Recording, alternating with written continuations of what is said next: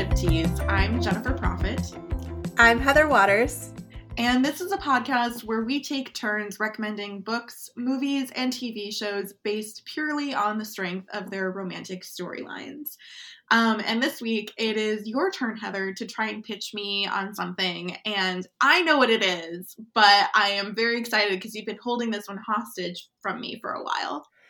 I feel that our listeners will think that's a common refrain of yours, but in this case, it's true. I've been guilty of hoarding this show and this couple for a while, even though I'm really, really, really looking forward to talking to you about it. I've wanted to talk to you about it forever. It just always seemed to be put on the back burner for some other couple, but it's finally our time to talk about Upload on Amazon Prime and a couple that is made in virtual heaven by the names of Nathan and Nora. So buckle up because this is going to be a very enjoyable ride.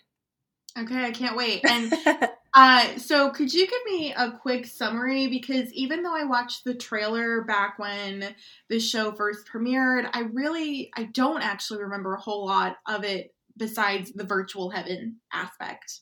Well, and yeah, I have to say I'm disappointed in Amazon Prime for not doing a better job of marketing this show. I remember it caught my eye because they did a lot of Twitter advertising with the trailer back in 2020. But otherwise, I just don't think they do a great job of promoting their shows or, frankly, their books and podcasts and audiobooks for that matter. But in this case, I really feel that this show would have as much success as The Office or something like that because of how relatable it is and how funny it is. And yet so many people have no idea that it even exists. So yes, let me start from the top here. Upload debuted in May 2020, so just a couple months into the pandemic, which is probably another reason that it didn't get as much attention as it deserved at the time. But on the other hand, I bet a lot of people did watch it then because we were all stuck at home. So it was kind of both the worst and best timing for this show. And you can still watch season 1 now on Amazon Prime. There are 10 episodes and they run about 30 minutes each, except the pilot, which was a little longer at 45 minutes. And I can tell you now, Jen, which is part of the reason this is the perfect time to tell you about this show, that after a very long wait, season 2 is going to be released and it will have 7 episodes. So by the time you start watching it, you should have somewhere around 17 episodes to binge watch. And I will be a little bit jealous of you. Excellent. And so with a 30-minute runtime, would you consider this a sitcom, a comedy, a dramedy? You kind of compared it to The Office, but that's not quite what I picked up on the trailer. So what's the tone? Yeah, so I would consider it a dramedy, but it's not a sitcom by any means, but it's also not really a drama. It's a mix of there's a little bit of romance, there's a little bit of sci-fi to it, a lot of satire. It really is, there's a little bit of a mystery. There's really a lot going on here. And the reason I referenced The Office is because it's created by Greg Daniels, who was the showrunner of the American version of The Office. So he really has a very deft touch in terms of comedy, but with some dramatic and romance elements to it. And, you know, when he's associated with a project, I'm automatically interested. And it's, in terms of the tone, I mean, I do think it leans more toward just kind of the satire side. And a lot of the best comedy comes from poking fun at, you know, capitalism and our dependence on technology and how that kind of alienates us from real life relationships. The show itself is set in a near future version of New York City. And so it's to help you kind of get oriented. There's, for instance, a 2024 political poster hanging up in someone's house that's like a campaign poster for Oprah and Kamala. And there are self-driving cars and self-driving bikes. And there are 3D printers that can print your food. And most crucially, this is a universe where when you die, you can upload your consciousness into the cloud and you can spend the rest of your afterlife. You can, you know, you can go to a virtual heaven. And that's, it's basically become like the commercialization of heaven, right? So it's, you know, you can now live forever in Vegas or the hills of Tuscany or in Africa, or in this case, where most of the plot takes place, is a heaven that's known as Lakeview. And it is actually modeled after like a Victorian resort in upstate New York with beautiful views of a lake and fall foliage and all that stuff.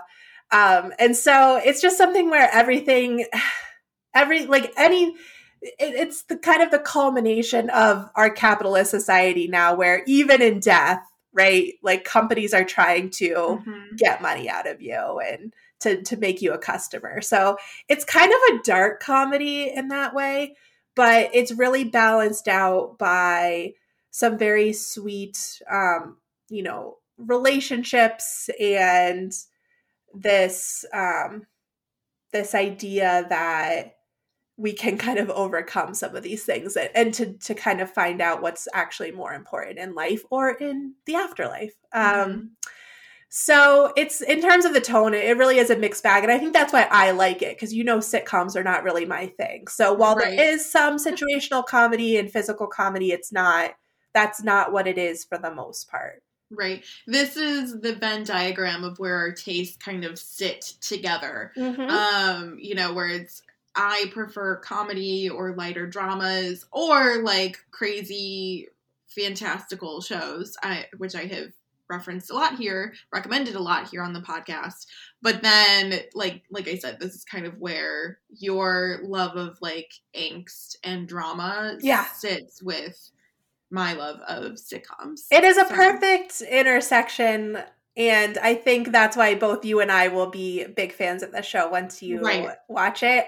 Like there's some of the jokes that I find, especially as someone who spends a lot of time reading and thinking about burnout, there's a lot of just kind of funny jokes about like the insane corporate consolidation that has been going on in our real world. But in the show, for instance, there are companies like Panera, Aeon, and Bloomingdale's is now a convenience store, and airlines have like funny names now because how they've merged into like Frontier Spirit, and a basic economy seat means you're literally like stacked on top of someone in a flight. I mean, it's just kind of like jokes like that that are poking fun at our society and stuff that I really enjoy.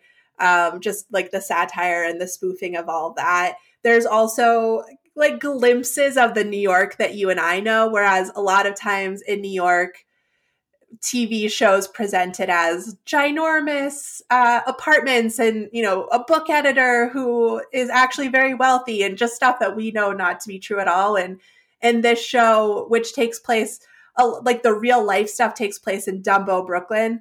And the heroine commutes every day to Dumbo from Queens, which, as we know, would be absolutely horrible.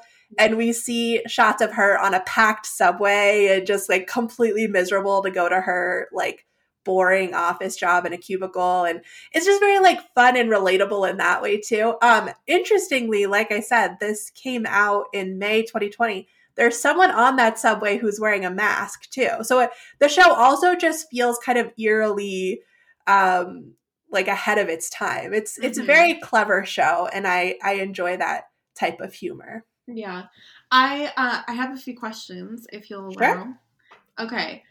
Well, this is more of a comment, but immediately what sprung to mind as far as a comp for this show is The Good Place, which is one of my favorite sitcoms of all time. Yes. And actually some of the reviews reference that, right? Because a lot of the writers and behind the scenes folks who worked on The Office went on to work with the Parks and Rec show and The Good Place, and so there's a little bit of a similar type of creativity to this show. Mm-hmm. And then, so then my second question, this might be a bit of a spoiler, but so if afterlife has been commodified mm-hmm. and you, and there's the technology that your consciousness can be sent up to this cloud server to live out eternity, what happens to people who don't do that? What is their general sense of the afterlife in this world? It's very interesting that you ask that question, because that's a little bit at the heart of Nora's character. So Nora is our heroine. She's played by Andy Allo, who was a new face to me, but I've since seen her in Chicago Fire, which is a story for another day. Mm-hmm. But so Nora is working at this Upload company that has one of these heavens, the one called Lakeview. And the reason that she does this job is in large part because, in addition to just needing the money, she's also working here because she would get an employee discount for her father to upload when he passes away, and her dad is chronically ill. So she's constantly thinking about how to secure his afterlife so that she could still communicate with him. She could be his success manager, his angel, if he passes away and he lives in Lakeview, right? So she's mm-hmm. kind of partially working for this employee discount. But her dad, who is, as I said, he's been very sick for a long time. He seems to have some, I don't know if it's lung cancer or just weak lungs or something, but he knows his time is short, but he's actually also a widower. And Nora's mom passed away when she was younger, and her dad wants nothing more than to be reunited with his wife, who died and went to actual heaven, not one of these virtual realities. And so there's this kind of constant push-pull between Nora and her dad in the first season of whether he'll allow himself to be uploaded to a virtual reality so he can still have a relationship with Nora, or if he just wants to die the old-fashioned way and hopefully be reunited with his wife. So that's kind of a philosophical question throughout the show. And I think it's really a great one, right? Because there's this, it's what we're all dealing with as mere mortals. We have no idea. We have our faith about what happens to us after we die, but we don't know. But then there's this guaranteed virtual reality. So it's a good, juicy question. And what a moral dilemma. Yes. For Nora, for everyone,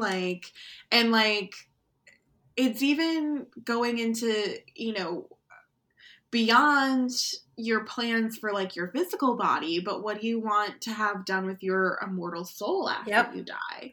That's yep. so interesting. And these virtual realities are very expensive. And so right. the poor people are still dying the old-fashioned way, and the rich are using this as a playground for the afterlife to just extend their wealth beyond the grave.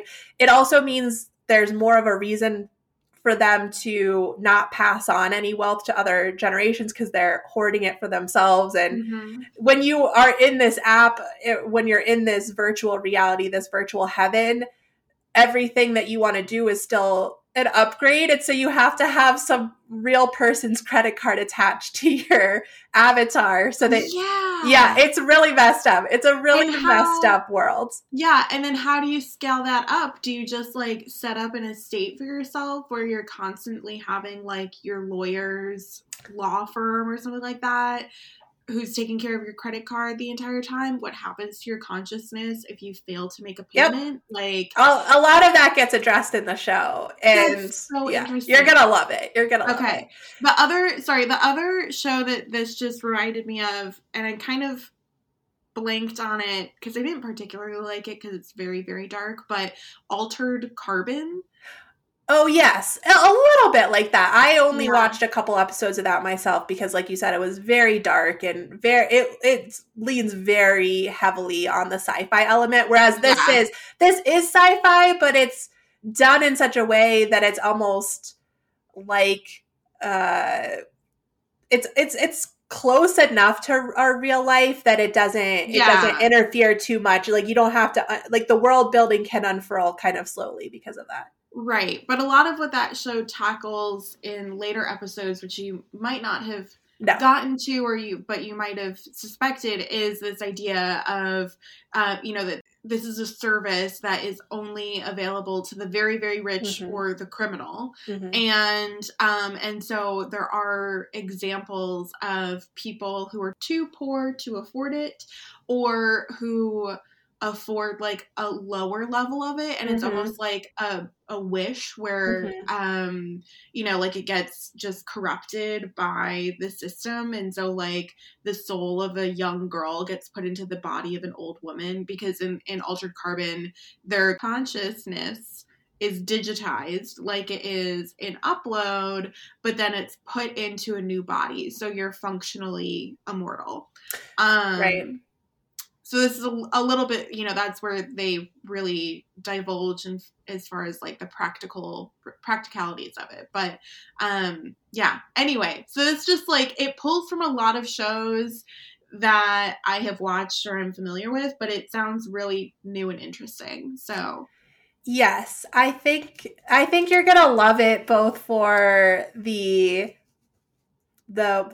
setting of it and the philosophical questions that it presents, but also because there's a forbidden romance in it. Right. Also because it stars Robbie Amell as Nathan, the other half of the couple that I want you to ship. And he's very charming and was so funny in The Duff and made such a great romantic lead in that movie. He was supposed to play Josh in The Hating Game. So it's one of those things where I've become more a fan of him over time, but especially in Upload now, he kind of has cemented my love of him as an actor and as a leading man. So that's all just kind of to whet your appetite for this. And then I do want to give a little spoiler warning here that I am going to give some more specific spoilers for episode 1 of the show.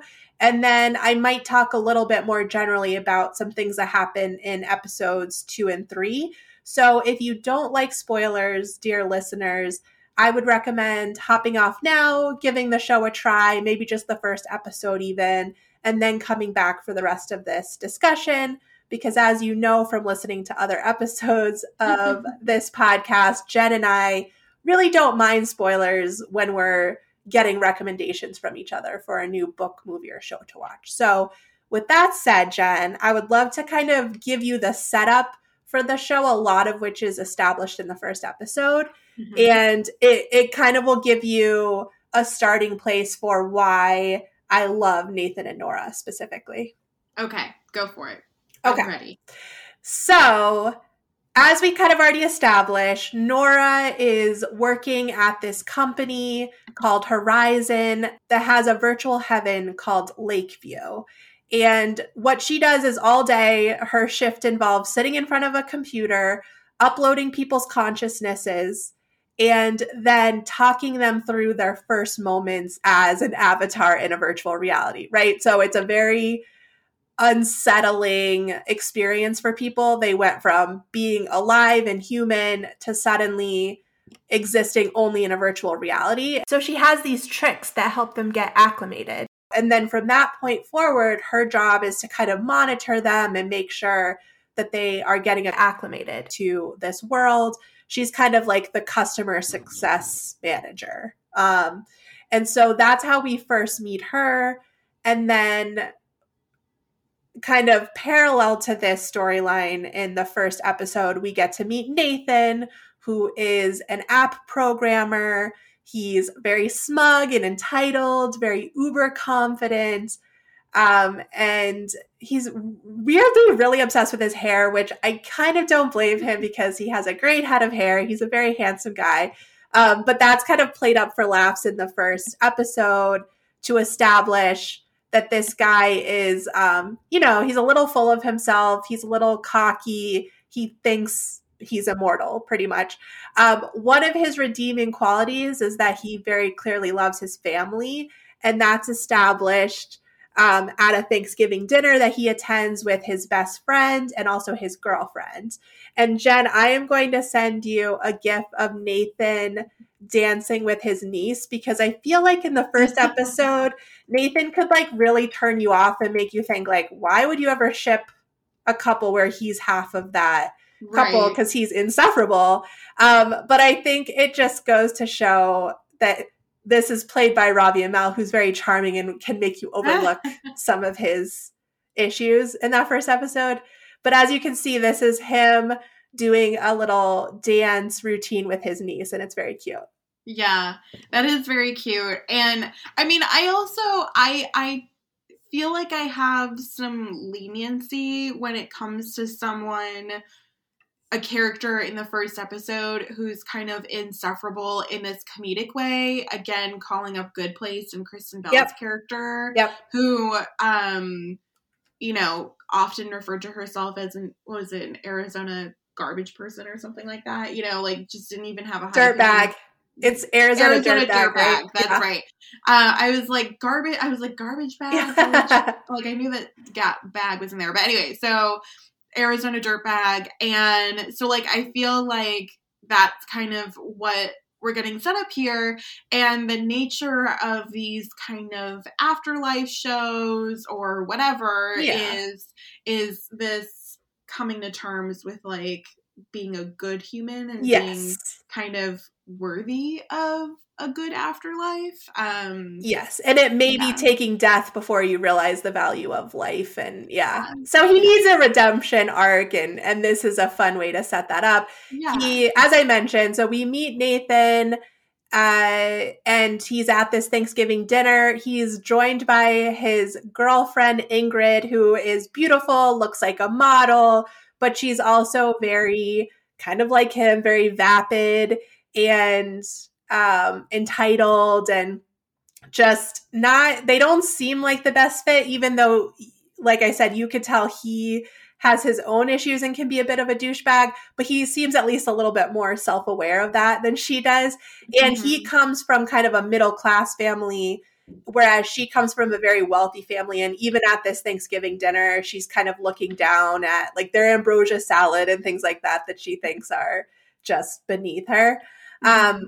So anyway, he and Ingrid go home from Thanksgiving dinner, and they have these self-driving cars in this universe where the self-driving cars can, you know, prioritize the passenger, they can prioritize pedestrians or whatever. And so they actually have this very interesting conversation that night where one of the self-driving cars almost hits a pedestrian, and Nathan looks at Ingrid and he says, "Oh, did you prioritize occupants?" And she says, "Of course I did." And she's like, "What do you do? Prioritize pedestrian?" And he's just kind of shocked at like, "Of course yeah. I do."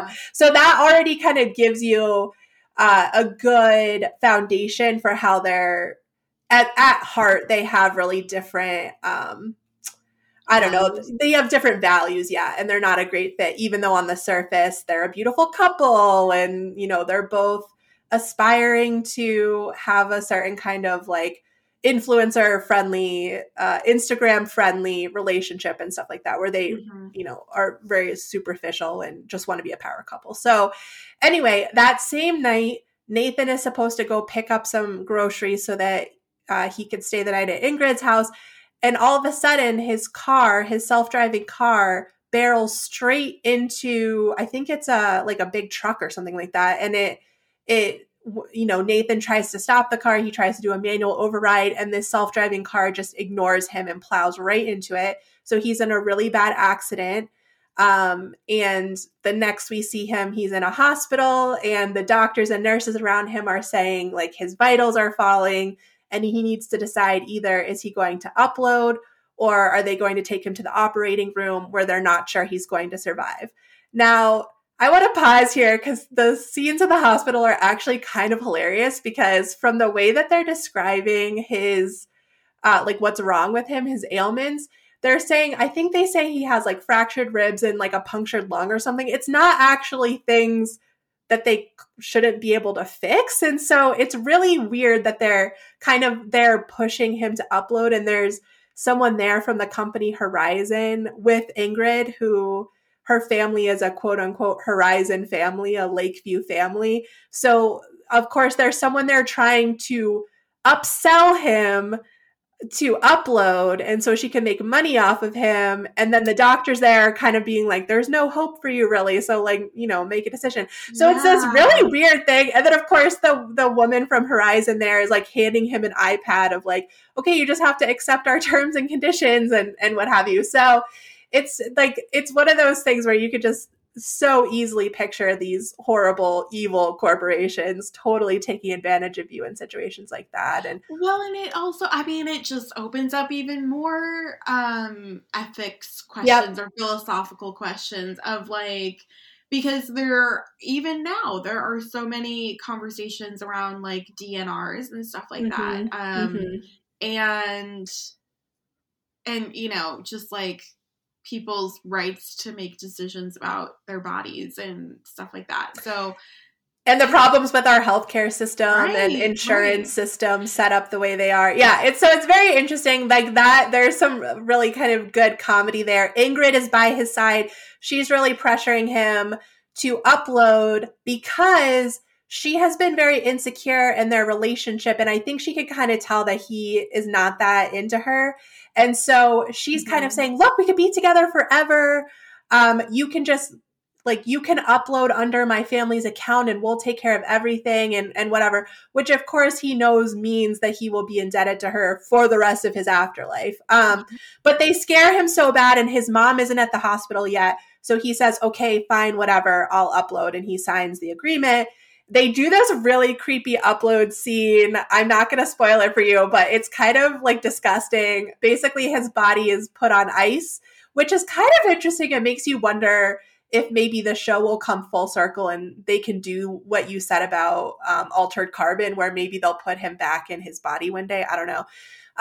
But in the meantime, Nathan is officially uploaded to Lakeview.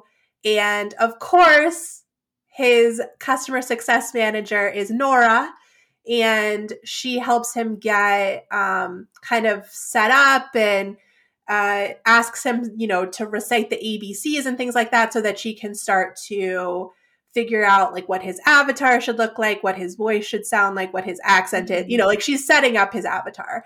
And then suddenly he finds himself in this, you know, beautiful hotel room, basically, that is his new abode. And so Nora at first is only a voice inside of his head, and she's there as his guardian angel. He's kind of supposed to call her angel if he needs help. And kind of quickly you realize that he doesn't have some of his memories from the real world. And so that's kind of a mystery, but really the whole central mystery of the show gets set up in this first episode, which is, was Nathan's car accident really an accident? If not, you know, what happened and why did someone sabotage the car? You know, and also kind of just, is Nathan redeemable, right? So in this first episode, you start to be like, oh, is he really going to be as bad as he seems? Or is he actually going to be a good person now that he's kind of away from the toxic relationship with Ingrid and stuff like that. So, well, and also, I mean, also just as much as this world has been built off of a very capitalistic structure, you know, the trapping, what does he look like himself, like who he is, yep, down deep. What does that look like when he's away from the influences of just like our society? Yeah. But what's funny is how similar in some ways Lakeview is to the world he just left. He can still talk to Ingrid on like FaceTime. He quickly kind of realizes how messed up this Lakeview world is. Like there are weird, like glitches to it. Like I said, like let's say he wants a bag of chips or something, that is an in-app purchase that he has to ask Ingrid for. There's kind of a small cast of characters because according to the way the logic of this world is set up, like there are probably like hundreds of thousands or millions of people at Lakeview, but you can only interact with the people that live within like the same 5 floors of you on this like giant, in this like giant hotel building that they're in. And there's constant product placement. So they're always trying to give him samples of like gum or something. basically he comes to think it's like monstrous and just like hellish, like an even worse place than the world that he just came from. Also, yeah. Of course, he's limited in the places he can go. He's limited in like the clothes he wears, like everything about his existence is, like very limited. And as you said, there are clear differences in someone who came there with immense wealth and can afford any of the in-app purchases they want. And then some of the other people who maybe are on a limited data plan and, can do even less activities than he can and stuff. It's kind of, as someone who definitely doesn't love kind of like even real life, like resort life after a while where you're like, this is very stifling and limiting. He starts to feel that way very quickly about this virtual reality. And so the end of the first episode is him kind of being like, oh, this is not really a heaven at all. I like want to try to figure out like how to get back to the real world or something. There's something called a data torrent. And apparently some people who don't, that aren't settling in well at Lakeview kind of commit suicide by data torrent, because if you jump into that, basically you cease to exist anymore. So he starts like heading toward that. And so Nora is of course freaking out because her job kind of depends on having her customers still be alive, or at least virtually. Right. If it's on a commission basis. Yeah, or whatever, exactly. Yeah. Right. Like it's like he's a client, and so she needs to make sure he stays happy. So she, instead of just being the voice in his head at this point, puts on some VR goggles and appears in Lakeview to talk him down from the ledge. And this is the first time that the two of them interact kind of face to face. And in that first interaction, she really tries to talk to him, philosophically about like, life isn't perfect. This afterlife isn't perfect either, but, there are potentially some things that you'll find and really love about it, and et cetera, et cetera. It really kind of calms him down, and he takes that opportunity to call her, quote, really pretty. And so, Robbie Amell can be very charming, and Nathan is no exception. He is also very pretty. He's very pretty. He's used to getting his way with women. So it doesn't mean that much, but the way he says it isn't in like a really flirty way. It's just kind of like, yeah, congratulations, you're really pretty. And so you're immediately kind of intrigued. And this is where their relationship starts to take off, because she clearly, she plays a little bit with him in the beginning. She clearly thinks he's kind of a jerk. And so, for instance, she gives him this like cowlick that's constantly sticking up in his hair. And so he's constantly like patting it down of like, what's going on with my hair? So she pokes a little bit of fun at him in the beginning just to get a rise out of him. And he's joking with her from pretty much the first minute he exists again in this virtual reality. So they have this kind of like jokey relationship from the start, but this is when it starts actually being a little bit more meaningful between them. So that's just, and then the show really goes from there, right? Of how he can adjust to living in this new experience, especially when he still feels the pull of his real life and his family and everything that's going on with Ingrid, and starting to slowly realize that he might not have needed to die really. And so what's going on with that? And then Nora just kind of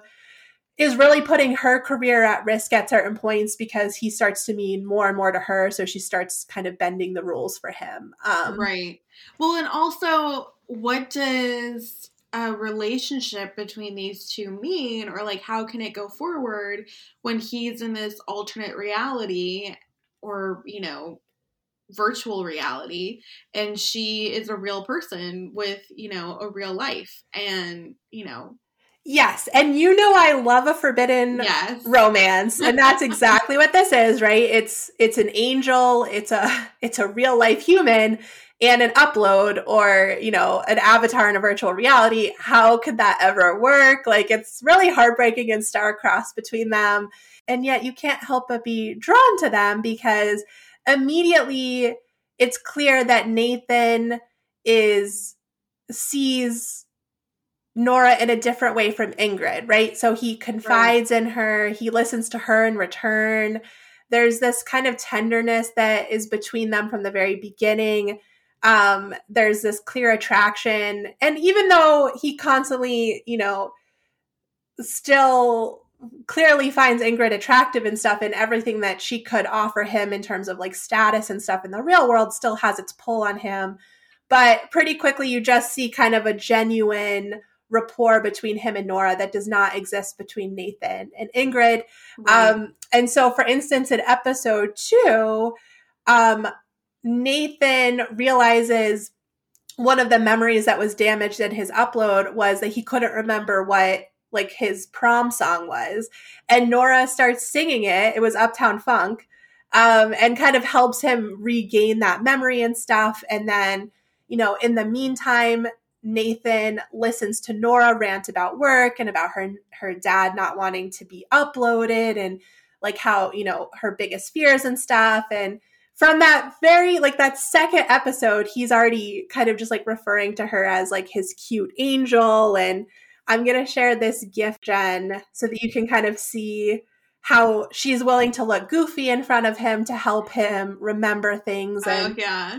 Yeah. And then he is, in the GIF set, he is kind of like giving her a rating of how her dance was or whatever. And he gives her like 5 stars, and that he's joking that he's going to take some stars away. It's just very cute. Yeah. Yeah. No, this is super cute. And you kind of immediately pick up on their dynamic that, you know, he's like, ugh, this is cringy or whatever, and gives her 3 stars. And then she looks at him kind of with an expression of what the hell, man. And, you know, then you can see that he's teasing, and he gives her the 5 stars. Yeah. So anytime, it's kind of like in real life, right? Anytime you talk to some sort of company's representative, they want you to take a survey and tell them how they're doing. And so her job, and thus her company discount, really depends on her having like, I think it's like a 4.5 star customer rating or something like that. So anytime he and she interact, he has to give her like a rating of some sort. So that's something that he's kind of joking with her about, like, oh, maybe I'll give you like 3 or 4 stars or whatever. And then he's like, just kidding. It's 5. It's always 5. Like, he actually constantly looks for opportunities to just like give her extra 5 stars. It's very cute. This is a shallow sidebar comment, but Robbie Amell, like, he was like attractive in that almost like too perfect sort of way back in the day. He looks real good. I know. In this show. Like, I know. Like, the laugh lines and like forehead wrinkles really did something for him. So I know, and he's so hot in how he interacts with Nora too, because he can be, like I said, he can be so kind and thoughtful and tender toward her, and that just makes him so much hotter. And so, and just like the way he looks at her, and you just like want to melt. So yeah, he has a lot going for him. It's funny because I think you and I both saw Arrow first, and it was his cousin Stephen Amell that we were like, oh, he's so attractive. But now I definitely would say that Robbie Amell is the superior Amell. Agreed. Not that we like need to objectify them, but I'm just saying. Right. We're not, you know, we would never, ever objectify someone on this podcast. But if we were. Yeah. And so, other than there just being that kind of forbidden aspect that keeps you watching episode after episode and enjoying how they're getting closer and closer, but knowing there's some angst ahead, I think the biggest reason too that I think you'll really ship them hard the way I do is because there's this great balance of innocence, but also it's a very sexy relationship at the same time, maybe for being as innocent as it is. So for instance, this kind of goes back to something going on between Nathan and Ingrid. So Ingrid has the ability to wear like VR goggles or whatever, and to come into Lakeview as a visitor, and there's something called sex suits where you can put on like a VR sex suit and feel like you're like having sex in this virtual reality. So she rents a sex suit, and she and Nathan are planning to have this like, you know, romantic night or whatever. So she comes to Lakeview, and, you know, in the virtual reality, she's very, you know, wearing like sexy lingerie and stuff, and they're starting to fool around, but let's just say Nathan can't really get into it. And so Ingrid calls for his angel, and is complaining about, like, why is his equipment not working? Like, I rented the suit and everything, and I like pay for all of this, so why am I not getting what I want, basically? So of course that means Nora like beams into the room, right. And I think Ingrid like goes into the bathroom or something and is like, take care of this or whatever. So Nora is just like, of course, just horrified to be there. But she says, she tries to put on a professional face, and she's like, okay, well, I guess I'm going to need to like check your responses or whatever. And so there's this scene of him where she's like gently stroking his chest and speaking to him in like a husky voice. And basically the two of them are like eye fucking. And it turns out that there's nothing wrong with his equipment, let's just say. But it's obviously, it's mortifying for Nathan as well. Right. That he's like, yeah, clearly I just like, he had been thinking he had been feeling closer to Nora and not really interested in Ingrid anymore. So he's in this like weird situation. Right. So his complex sexuality coming through. Isn't that great? I was going to say, yeah, I just sent you that gift set. So you can see what I mean. Excellent. I love that the URL is, I'll need to test for responsiveness. Yeah. Yeah. Oh yeah, that's good. And it's so well done, because I mean, I think that scene could very easily have gone to salacious or whatever. But this is just like, it's literally a fingertip down his chest and then him not making eye contact while she's touching him, and then like looking up at her, and he looks so vulnerable and turned on. At the same time. Yes. Like, like, that's my sweet spot, apparently. Yes. There's very few gifts of this show, which is a real shame. And I hope that that changes with season two. So I think it's very telling that this is one of those scenes. It is so sexy. It's very intimate. And like I said, Ingrid is just a door away. And so it has this feel of like, oh, we're not supposed to be doing this. We're not supposed to be feeling these things for each other. And like you said, there's vulnerability, but also he's like very turned on. And so it's just, I'm like, oh, this is delicious. This is why I love shipping. I'm not going to lie, after you sent that first gift set, I did click on the tag to see what else was available. And there really isn't a whole lot. No. So, it's a damn shame. Let me tell you. It's a damn shame indeed. Because this is good. Right?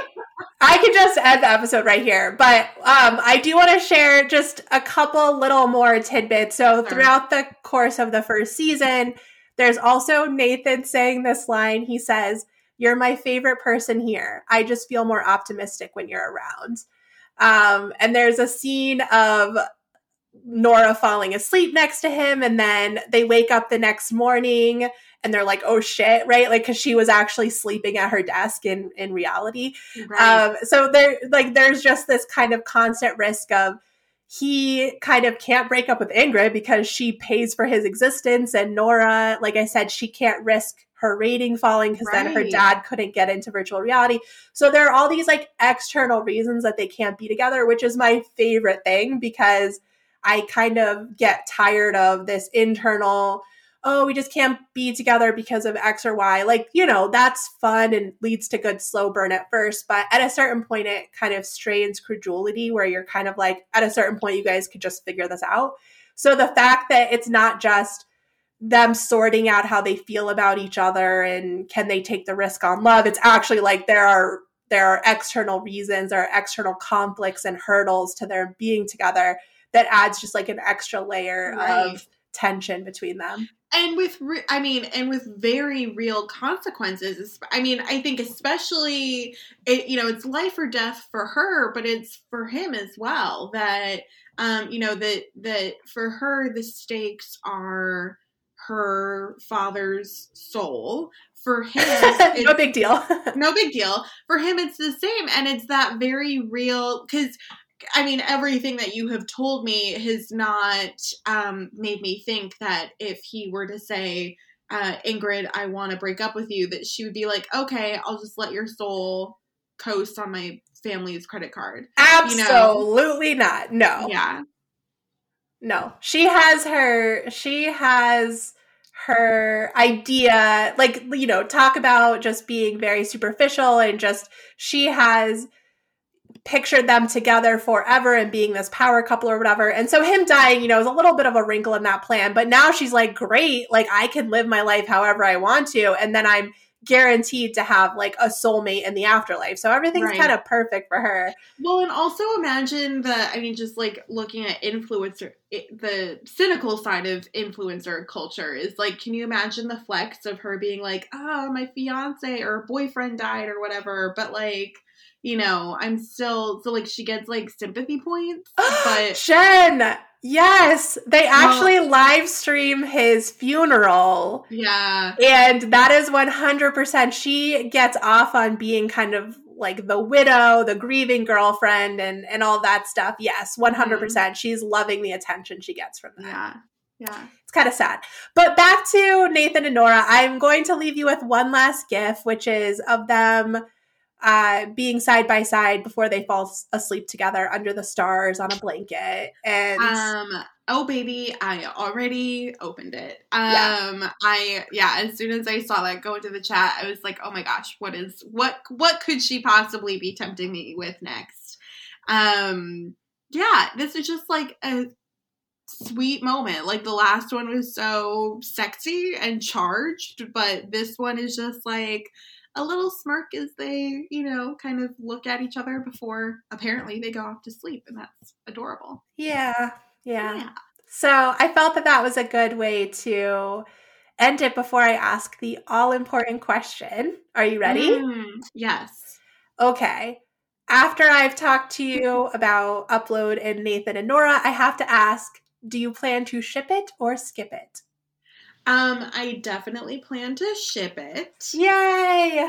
I don't think anyone will be surprised by that. I don't think that you should be surprised by that, especially because I love sci-fi fantasy stuff so much. I've been kind of waiting to watch this show and have us discuss it on the podcast, and so I definitely had, you know, interest in it from day one. And I think, as you said, it's a good time to be coming into the show because I will get even more.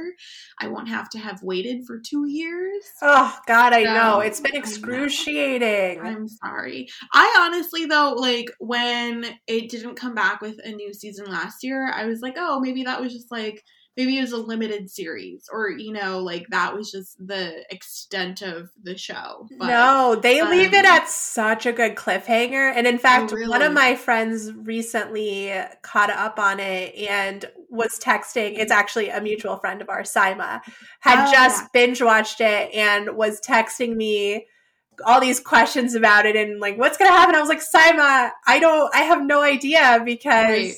I've been waiting to find out for the past 2 years, like what the deal is with this last episode, because it puts a lot of, it changes a lot of what you thought you knew about where the characters were going and stuff. It has some great twists. And I was just like, yeah, I have no idea either. And I'm jealous that you don't have to wait that long to find out. Right. Exactly.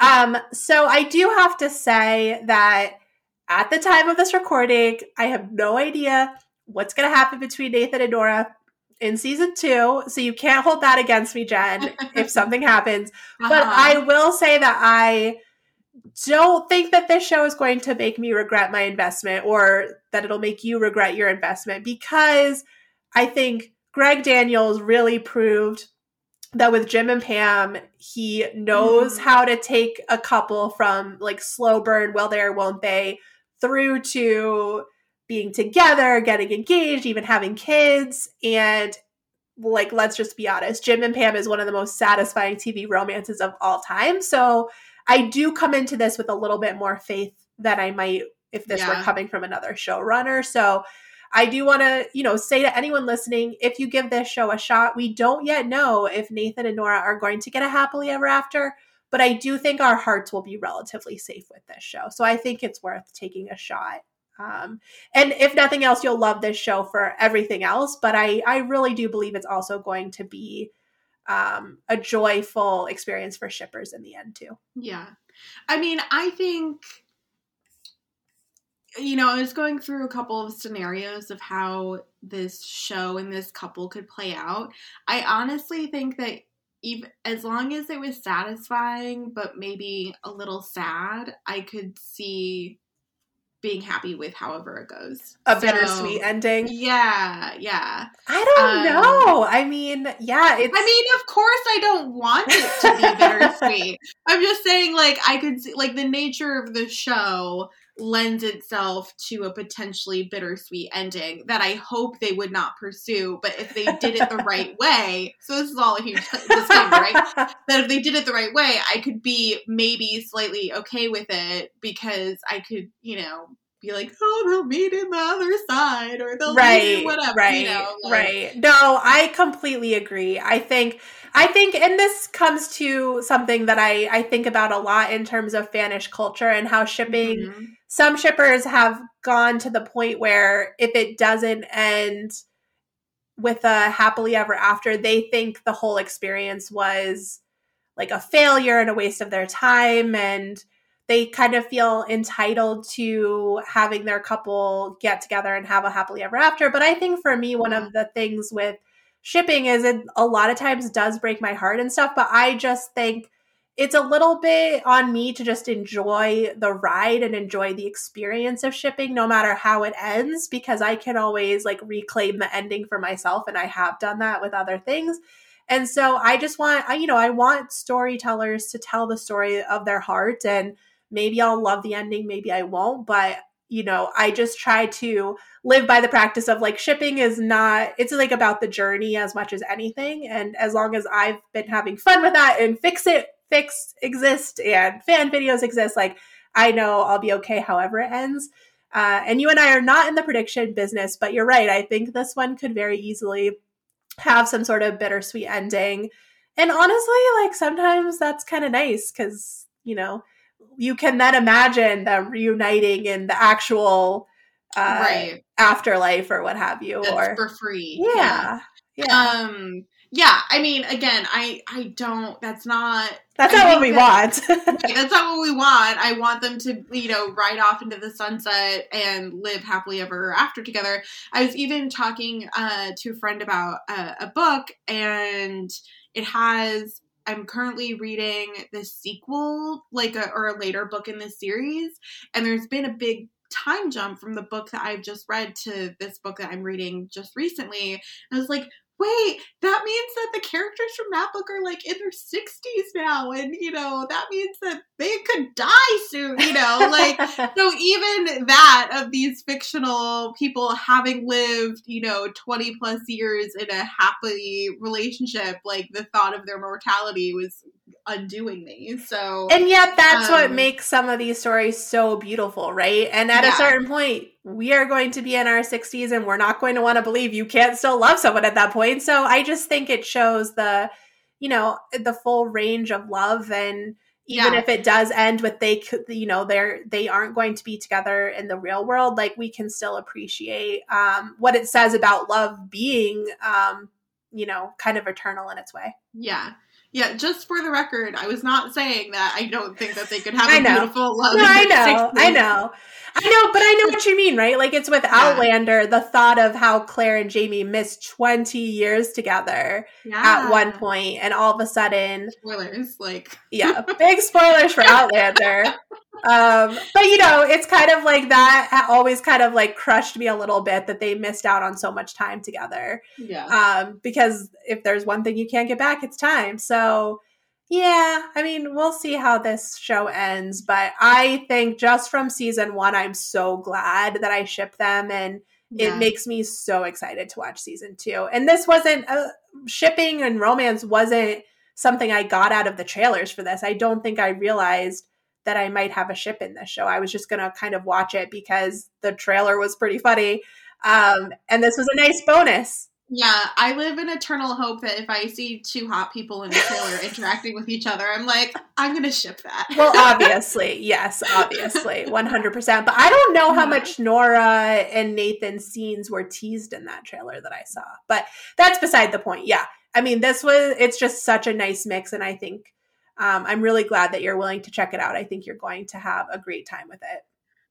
I am thrilled and excited and have lots to look forward to. So, and I you. Did. Oh, you go ahead. Nope. Jen, what were you going to say? I just said thank you. I was going to say thank you for introducing me. So you go finish your thought. Well, I was just going to say there is not a lot of fanish material about this show, as you could tell, on Tumblr. Mm-hmm. But I did find a really good fan video, so I will share that with you and put it in the notes. You probably want to wait until after you've seen season one to watch it. But I think it's a nice encapsulation of the Nathan and Nora relationship. Great. And I obviously will expect your full review once you have watched it. Of course. I love that this season so far, the shows that you've been pitching me on are like 6 to 8 episodes or, you know, like 8 to 10 episodes. 'Cause that just like, that's just right where my attention span is recently. So. Well, wait until we get to Chicago Fire, which is on season 10. Yeah, and I have to wait 10 seasons until a couple even, like, holds their hands together or something. I mean, no spoilers, but maybe, possibly. Until they make eye contact. They make eye contact for the first time in season 10, episode 27. Well... yeah. I mean, no, it's not going to be like that, but it is going to be kind of hilarious. Hopefully we'll see. Okay. In the meantime, Jen, can you tease anything for me about what you'd like to discuss next time? So yes, I definitely have a show. It's a TV show that has totally captured my attention to the point that we are not all the way through season 1 of this show that just premiered this year, and I am already totally enchanted by a couple. And it's funny that we talked a lot about The Office. This show reminds me a lot of, you know, Parks and Rec, Office sort of things, but it is not by that camp. So yeah, I don't want to tease too much because I feel like if you look up any other clue of a show that starts this year, you'll know exactly what I'm talking about. But I love it. I think everyone should be watching it. It's not even through a full season yet. I'm already praying for season 2 because I so love this couple that they're hinting at. And, you know, so as you say, it's a chance to get in on the ground floor of a ship. Well, I already know what this is, full disclosure. And in a real role reversal, this was me begging you do this recommendation so that I could finally watch it. So it's true. Yeah, you sent me a tweet and you're like, I'm going to watch this if you don't pitch it soon. Yeah. So, yeah. I have been really wanting to watch this and you just happened to start it before me and told me that I wasn't allowed to watch it. And I've been very good. You have. Friends, and I have not cheated. This reminded me that when the trailer for this show first dropped, I called dibs and said that I really wanted to talk about the show and I did not want you to watch it or you to try and pitch it for me. And then when it started and all of my hopes and dreams were confirmed, I called dibs again. And I really regretted agreeing to it, let me tell you. So yeah, I'm super excited about it. I'm glad that you have enthusiasm for the show already, and I'll give you my full pitch next episode. Perfect. I am on tenterhooks. I cannot wait. But until next time, everyone, thank you so much for listening. If you enjoyed, we ask that you please rate, review, and subscribe to the podcast wherever you like to listen. It does help more people discover our show. And we hope that you'll join us next week for a new recommendation. Bon voyage!